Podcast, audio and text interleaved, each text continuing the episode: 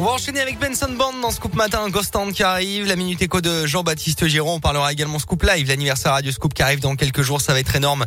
Et ce sera le 6 avril au Cosmo. Avant ça, l'actu avec vous, Colin Cotte, le retour de notre journaliste fétiche. Bonjour. Ah, bonjour Alexis, bonjour à tous. Tout va bien Ah oui, tout va bien. dormi, c'est Impeccable. Oui. Il y a des trucs bien prévus ce week-end? Euh, non. Non, d'accord. Franchement, bon, non, euh, pas spécialement, mais. à ce qu'il nous raconte bah, il un truc beau, quoi, intéressant, voilà, mais, mais non.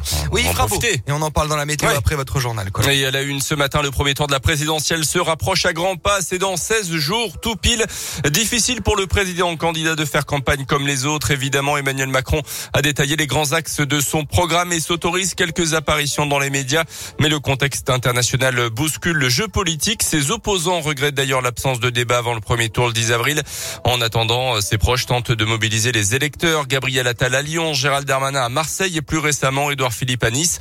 Sans oublier les jeunes avec Macron qui restent mobilisés. Léa Dupérin les a rencontrés. L'entrée en campagne tardive du candidat Macron, encore très discret, n'a pas empêché les militants d'aller convaincre les électeurs. Alan est l'un des référents des jeunes avec Macron. On ne choisit pas le contexte, mais nous, on va essayer de faire campagne au maximum, débattre avec les gens au maximum, d'aller à la rencontre au maximum pour porter le bilan déjà et euh, pour porter son projet. Pas simple pourtant, Macron est-il vraiment le président des jeunes, comme le répètent ses soutiens, alors que la précarité étudiante explose Adam est engagé depuis un an dans le mouvement macroniste qui a justement tenté de faire émerger des propositions. Par exemple, euh, le repas au Crous à 1 euro, la gratuité euh, des protections hygiéniques pour les femmes, etc.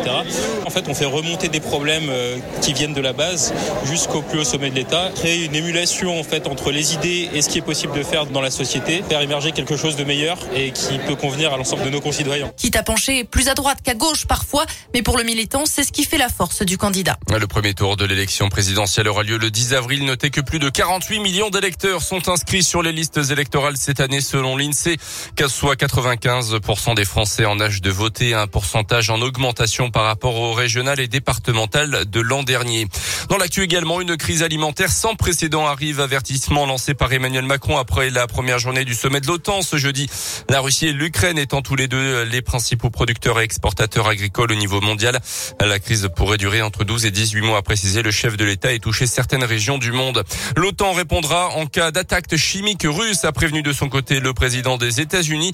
Une menace jugée crédible par les Occidentaux. L'organisation va donc fournir du matériel spécifique de protection à l'armée ukrainienne pour se protéger d'une éventuelle attaque chimique, bactériologique ou bien nucléaire. Dans l'actu en Auvergne, détention provisoire confirmée pour l'automobiliste qui avait tué un motard à début mars. Sa demande de remise en liberté a été rejetée par la justice cette semaine. Le puits de mois de 27 ans est incarcéré depuis sa mise en examen pour homicide des blessures involontaires. Selon les premiers éléments, sa voiture aurait mordu la côte membre droit avant de percuter à gauche le deux roues qui roulait sur sa voie. Le conducteur roulait en plus de ça en état d'ivresse était parti chez un ami à pied après le choc. Il a été condamné six fois pour des délais routiers, dont la dernière fois en 2020. Halte aux incivilités dans les transports en commun, c'est le message que veulent faire passer le SMTC. La T2C dans une motion à Clermont. Les élus auvergnats dénoncent une détérioration du climat et des agressions de plus en plus nombreuses. L'an dernier, 518, 578 faits ont été constatés, 10% de plus qu'en 2019. Tous les quartiers sont concernés et à n'importe quel moment de la journée.